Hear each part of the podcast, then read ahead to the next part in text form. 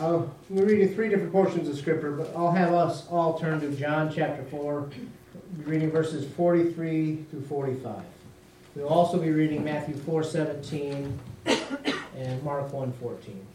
After the two days, he departed for Galilee, for Jesus himself had testified that a prophet has no honor in his own hometown. So when he came to Galilee, the Galileans welcomed him, having seen all that he had done in Jerusalem at the feast, for they too had gone to the feast. In Mark 1.14 it reads, Now after John was arrested, Jesus came into Galilee, proclaiming the gospel of God. And in Matthew 4.17, From that time Jesus began to preach, saying, Repent, for the kingdom of heaven is at hand. Let's read the word. You may be seated. When we're going through this study, there's times where we have to piece the different gospels together so, so we get a good time frame of what's going on.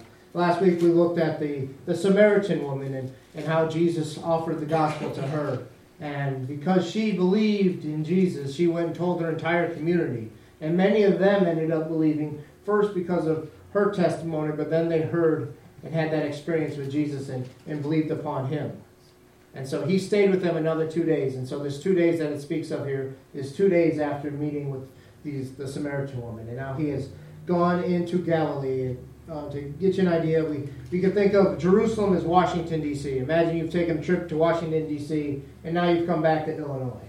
Galilee would be Jesus' Illinois. Nazareth would be his Aurora or Oswego, Montgomery, whatever, whatever town around here you call home. And so that, that is the, the process that, that he's, he's going through at this time. And so as I, I said, we need to understand what Jesus is doing. What is the kingdom? We see Jesus picks up right where John the Baptist left off. That John the Baptist has been arrested, and in a little while we'll, we'll talk about that in a week or two of what it means that John has been arrested. Why has he been arrested? We'll just say John was a truth speaker. He did not care if you didn't like the truth. He spoke the truth. And sometimes when you speak the truth, people don't like it. And this time there was somebody in a very high seated position of authority that he spoke the truth and he had him arrested. But I would have us look back to Luke chapter 3 real quickly. This is what, what we read about John. God's word came to John, the son of Zechariah, in the wilderness. He went into all the vicinity of the Jordan, preaching a baptism of repentance for the forgiveness of sins, as is written in the book of the words of the prophet Isaiah a voice of one crying out the wilderness, Prepare the way for the Lord, make his path straight. Every valley will be filled, and every mountain and hill will be made low. The crooked will become straight, the rough way smooth, and everyone will see the salvation of God. So, what I want you to see here is that the, the uh, preaching that John the Baptist does is the same preaching that Jesus does. It is the same message, the same gospel. And so, uh, we rightly call John the last of the Old Testament saints but Jesus, the Messiah, is a prophet and he is preaching the same message. So when we talk about the Old Testament and New Testament, they are not two different messages, they are the one message. Repent, for the kingdom of God is at hand. Uh, some translations may say near, but they, they really are, are saying the same thing. And as I said, there's three terms that we want to know today. The terms we need to know are repentance. Do you know what it means to repent? You truly know. The kingdom of God and the kingdom of heaven. You know, repentance is is a, it's an a- action. You know, we're turning away from an action or a belief that is that is ungodly, that is evil, that is sinful. You know, the, the Greek word has a sense of doing like a 180. Like we're walking down this road and we'll pretend Darren sin for a minute. I'm coming closer and closer to sin and realize this is wrong, this is sinful. I need to repent, to turn around and go back to God. And so we're going to go towards God away from the sin. What happens a lot is a lot of people think repentance is this like there's sin, so I'm just going to stop right here. I've repented, right? No, I haven't repented at all because I'm not going back to God. And then that is feeling sorrowful that you're getting close to sin or you've partaken in sin. So we need to understand repentance is more than just conviction. Many of us feel bad when we do wrong things, and we should. The Holy Spirit should convict us when we're doing evil. But conviction alone does not bring about repentance.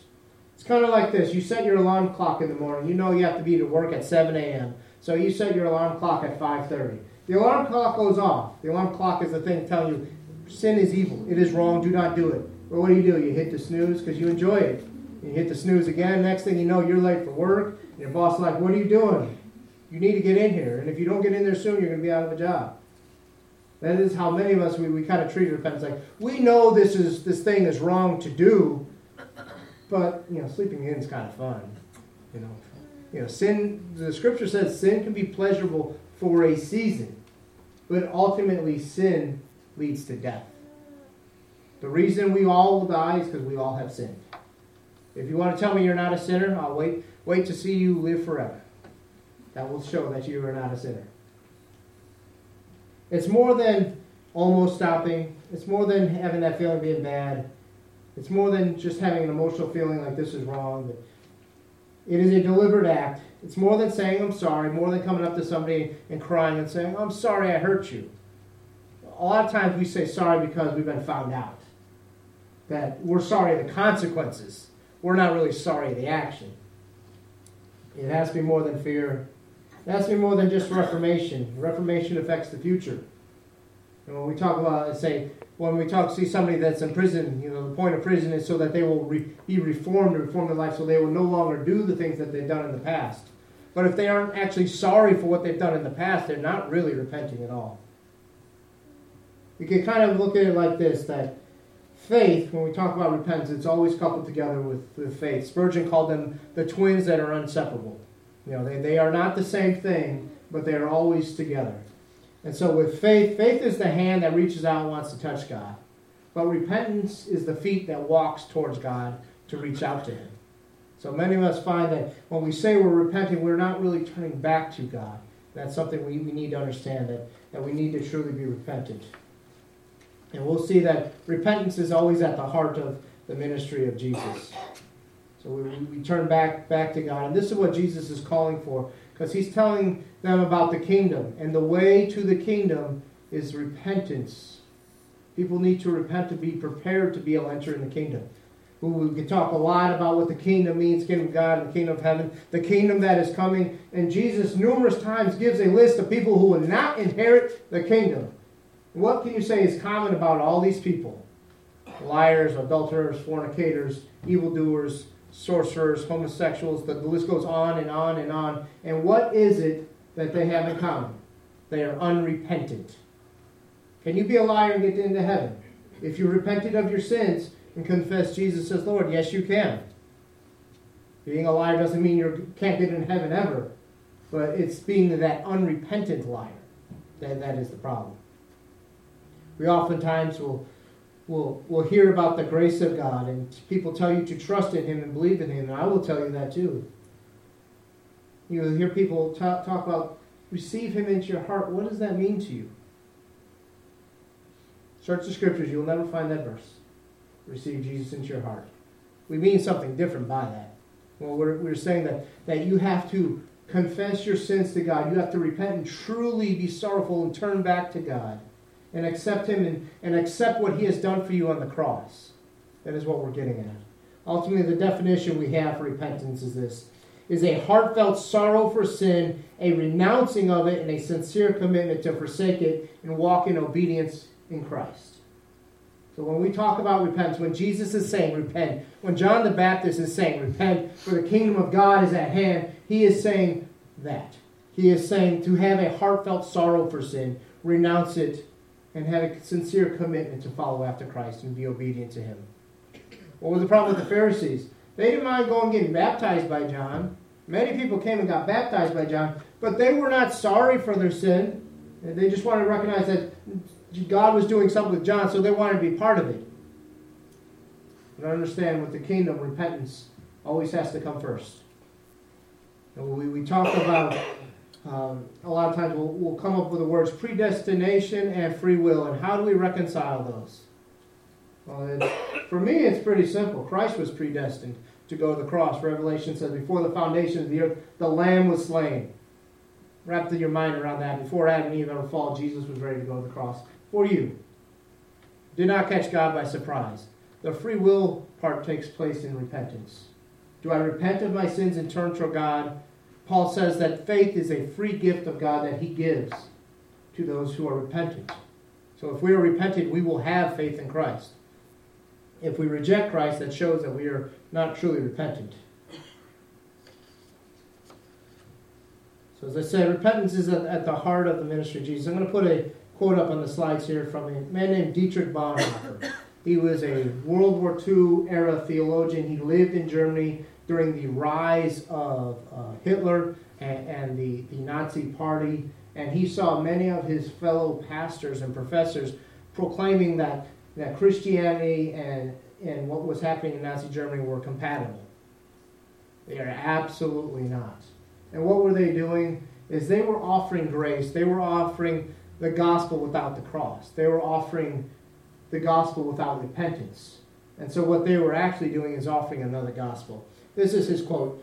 Cheap grace, as he coined it, is the grace we bestow on ourselves. Cheap grace is the preaching of forgiveness without requiring repentance, baptism without church discipline, communion without confession. Cheap grace is grace without discipleship, grace without the cross, grace without Jesus Christ, living and incarnate.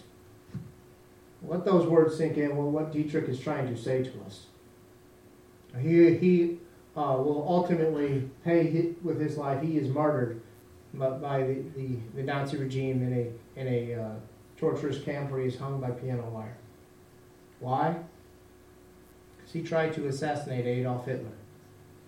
He felt that in his bones that Adolf Hitler's life was, was so harmful to humanity that he could not possibly dream of helping restore Germany to the place God wants it to be if he did not try to stop the evil of his day. We have different evils we face, and we must be willing to stand up. But one of those evils to me is the preaching of a false gospel in many churches, where we, we come, we, we talk about how to improve your life. But do we talk about how to repent of, of, of what we've done to Jesus Christ? Do we understand the weight of our sin and all that it has cost us and it has cost God? Do we turn back to Him? Or do we just kind of say, well, just believe in Jesus and go live your life however you want to. It'll be okay. Well, what has happened? We've told you, hey, come enter in the kingdom, even that you have not repented. You have not put on the, the clothes that are required for the wedding feast. There's a parable Jesus will talk about later where those with the white garments were allowed to come into the kingdom. But there were those there that, that were already there that did not have the right garments on. And what did the, the master of the feast do when he saw them? He kicked them out. But nobody's warning of that. They're just saying, come on in. It, you know, it's about feeling good. It's about making, making yourself better. The gospel is not about that. It, the gospel is about preparing you to live for all eternity in the kingdom of God. So that's that. We, we need to, to look at uh, some some different uh, aspects of the kingdom of heaven and the kingdom of God. We, we see these terms used interchangeably almost in, in the Gospels. Uh, Mark, Luke, and John solely use the kingdom of God, but Matthew uses the kingdom of heaven. And at, at first, you might read this, you might hear people some commentate that they're the same thing. They are not the same thing. And some people think it's like you go to a restaurant and you say, I want a pop, and somebody says, I want a soda. They're really talking about the same thing. This is not that scenario to, to give us an idea of what the, the kingdom of God is, I'll give a de- definition here. The kingdom of God is the kingdom of all that God is sovereign over. So you're saying, well, that's everything, isn't it? It's the heaven, earth, sun, moon, and stars, you and I, Satan and the demons. God is sovereign over all. Amen? Amen. Amen. It includes you and me, the angels, the demons. The kingdom includes all the past, present, future aspects of the kingdom. God is indeed sovereign over everything. But this should bring us some questions to our mind. If the kingdom of God is everything God is sovereign over, why does Christ say it is at hand? Hasn't it always been at hand? Why do we hear so much about entering into the kingdom and those who won't be able to because of their unrepentant sin? How, do, how can Scripture say that Satan is ruling over this world, that he is able to offer to Christ all the kingdoms of this world, you see, there's something going on here. God is sovereign over all, but there's been an insurrection. It would be like a, a um, with in our country, in the White House, we have a president. If a a uh, terrorist group came in and took over the White House and took over and declared themselves the leaders of the United States of America, would you and I accept them as our rulers? Absolutely not. It's kind of what, what has happened. With, with Adam and Eve, sin has entered in the world. Satan deceived Eve through the serpent. And when Adam fell, he was like a steward king for God. He was the king of the earth. But Satan usurped his authority, usurped Adam's throne, and is now reigning in Adam's place. And so while this is all the kingdom of God, it is not as it should be on earth as it is in heaven. We will see that. How, how does Jesus pray? Hallowed be thy name, thy kingdom come on earth as it is in heaven. So we see there is a difference between the kingdom of God and the kingdom of heaven. Know, so when we say how do we reconcile this, the answer is the kingdom of heaven. As we look at this, so I'll give you the kingdom of heaven definition. The kingdom of heaven is the kingdom of all creation that has been redeemed or never fell under the curse of sin. So, right now, the earth is not under the kingdom of heaven because it is still lost in sin. Those of us who do not believe, who have not repented and placed our faith in Jesus Christ, are not part of the kingdom of heaven. But that kingdom is coming. Amen? That is what Jesus was proclaiming. He doesn't have to elaborate what the kingdom is to the Jewish people because they know. They've been living since Adam and Abraham, Noah, Isaac, and Jacob, David. You know, David has promised, the, the Lord said to my Lord, Sit at my right hand until I make your enemies a footstool. He's telling him that a day is coming where, where David's descendant will be the king that rules forever over the entire earth. And that, that one is Jesus Christ.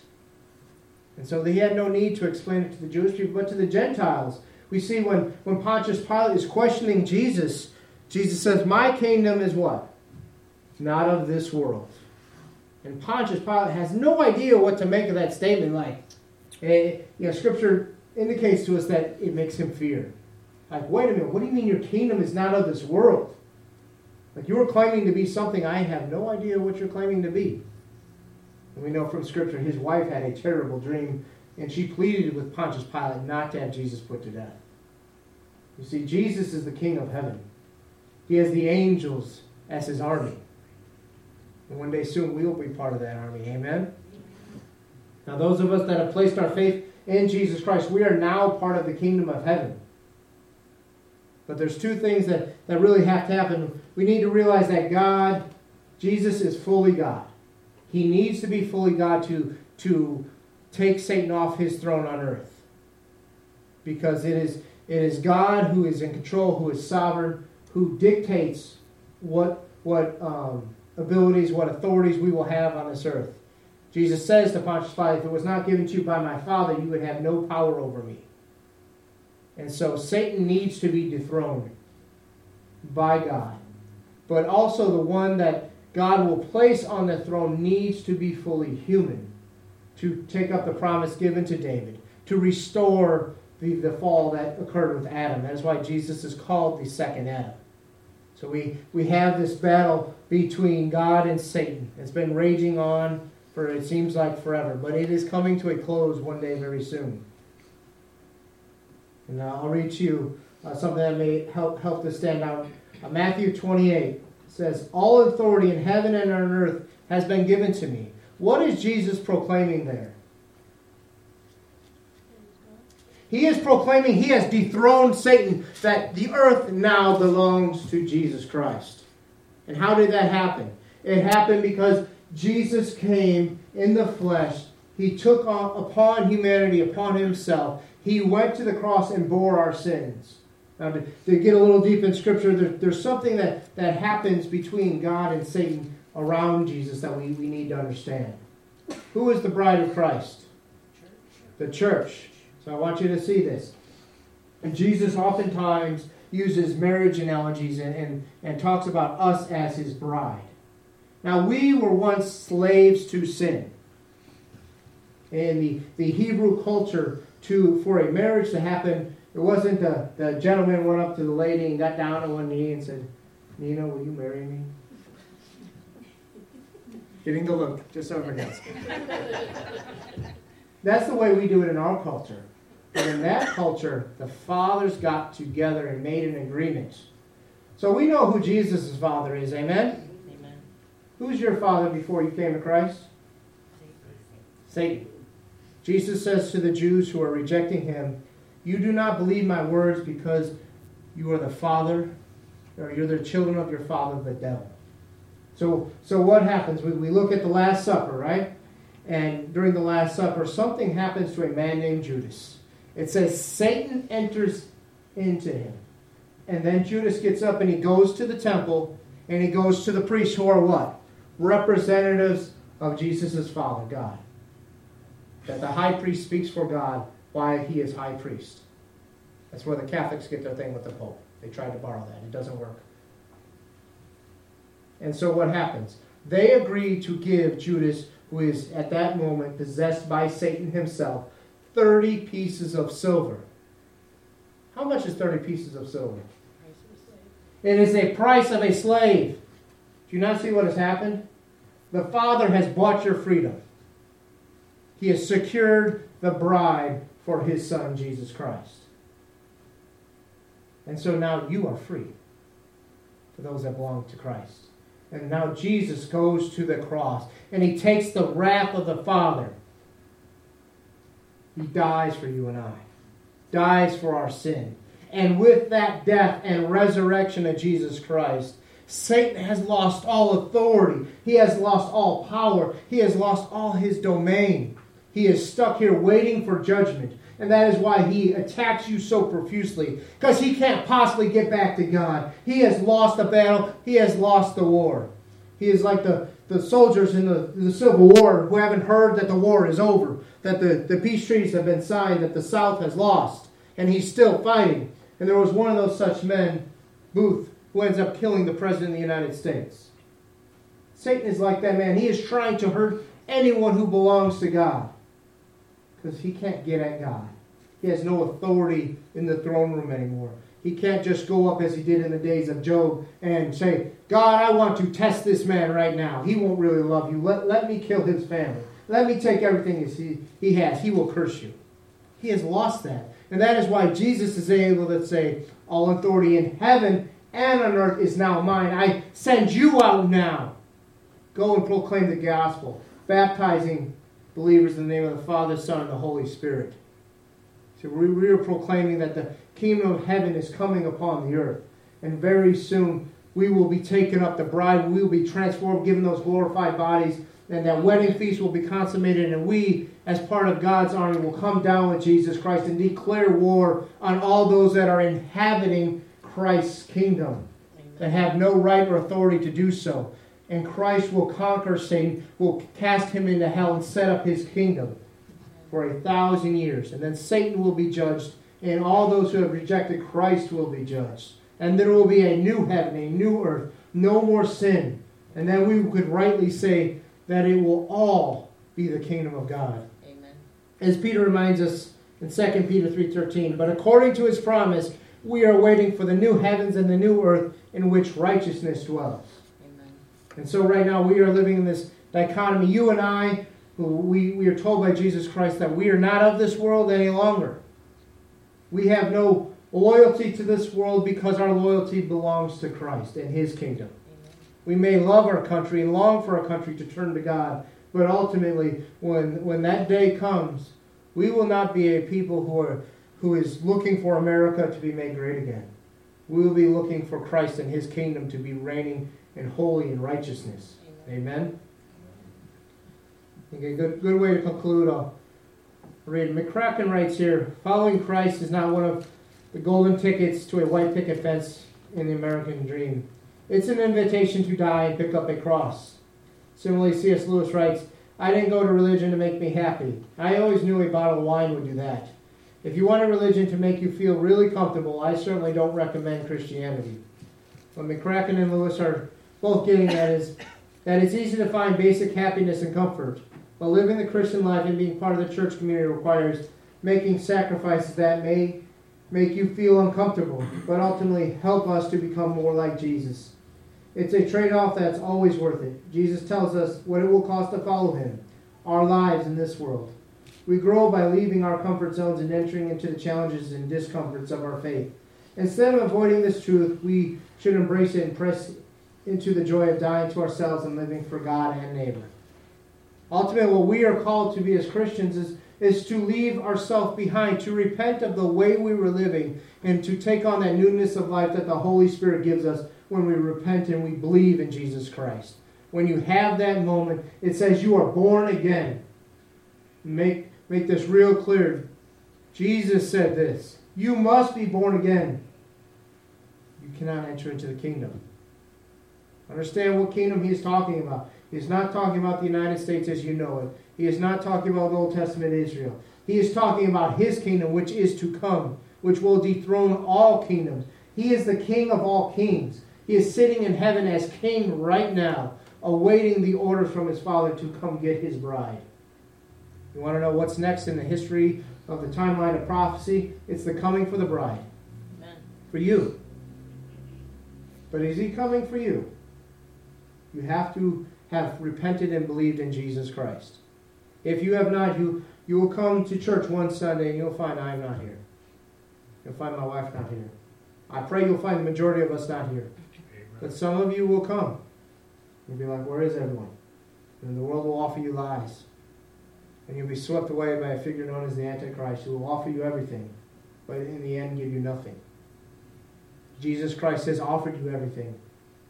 He has already paid for it. It was paid for on the cross. Your salvation has been secured. All you have to do is place your faith in Him. That's why we read with, with Jesus, Jesus says, All sins will be forgiven.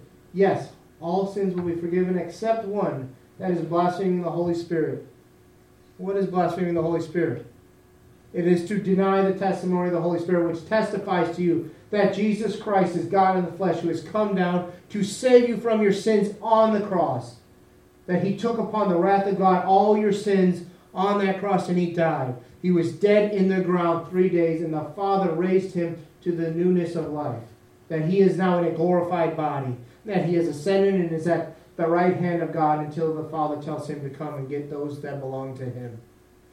That is the testimony of the Holy Spirit to you. We read it about it in Scripture. If you ask God to reveal to you, He will. But if you reject the Holy Spirit, ultimately the sin that you are going to be held most accountable for is not the, the sinful things you did, but the rejection of the gift of God, which is Jesus Christ. As we think back last week, the Samaritan woman, what if she said, I don't need you? She would be lost. Her town would be lost. Samaria would be lost. But she didn't. She trusted in God and she believed. And that's what I call you to, to today. When we're about to close in prayer and play that final song. If you have not had that moment where you've made Jesus the Lord of your life, where you, have confessed your sins to God, you've genuinely repented, not just stopped close of sinning and, you know, and, and getting, getting on the border, but turning away from that, having nothing to do with that, desiring never to go back to that again and desiring to go to the light of God. That is ultimately what repentance is. When we, we go on in, in the future of the many sermons that await us in this gospel series, if you don't understand repentance and don't understand the difference between the kingdom of God and the kingdom of heaven, you're going to have a really hard time understanding this. So I want you to understand it now. If there's any questions you have, I, I ask you to come see me after service. I want you to, to really grasp what this means because this is at the heart of Jesus' message. Repent, for the kingdom of heaven is at hand. He is the gateway to the kingdom of heaven because he is heaven's king. Amen? Let's pray. Our Father, Lord Jesus, we give you thanks for this day. We give you thanks that you sent your Son, that you re- proclaim to us that we need to repent so we may enter into your kingdom. We thank you, Lord, for your Holy Spirit convicting us and giving us that ability to place our faith, in you, Lord God, for allowing allowing to us to, to bear our hearts to you and to, to see the, the utter sin and darkness that lies within, but knowing that you offer to purge us of that, Lord, and to forgive us so that we may be with you forevermore. It's in your holy name, Jesus, we pray. Amen.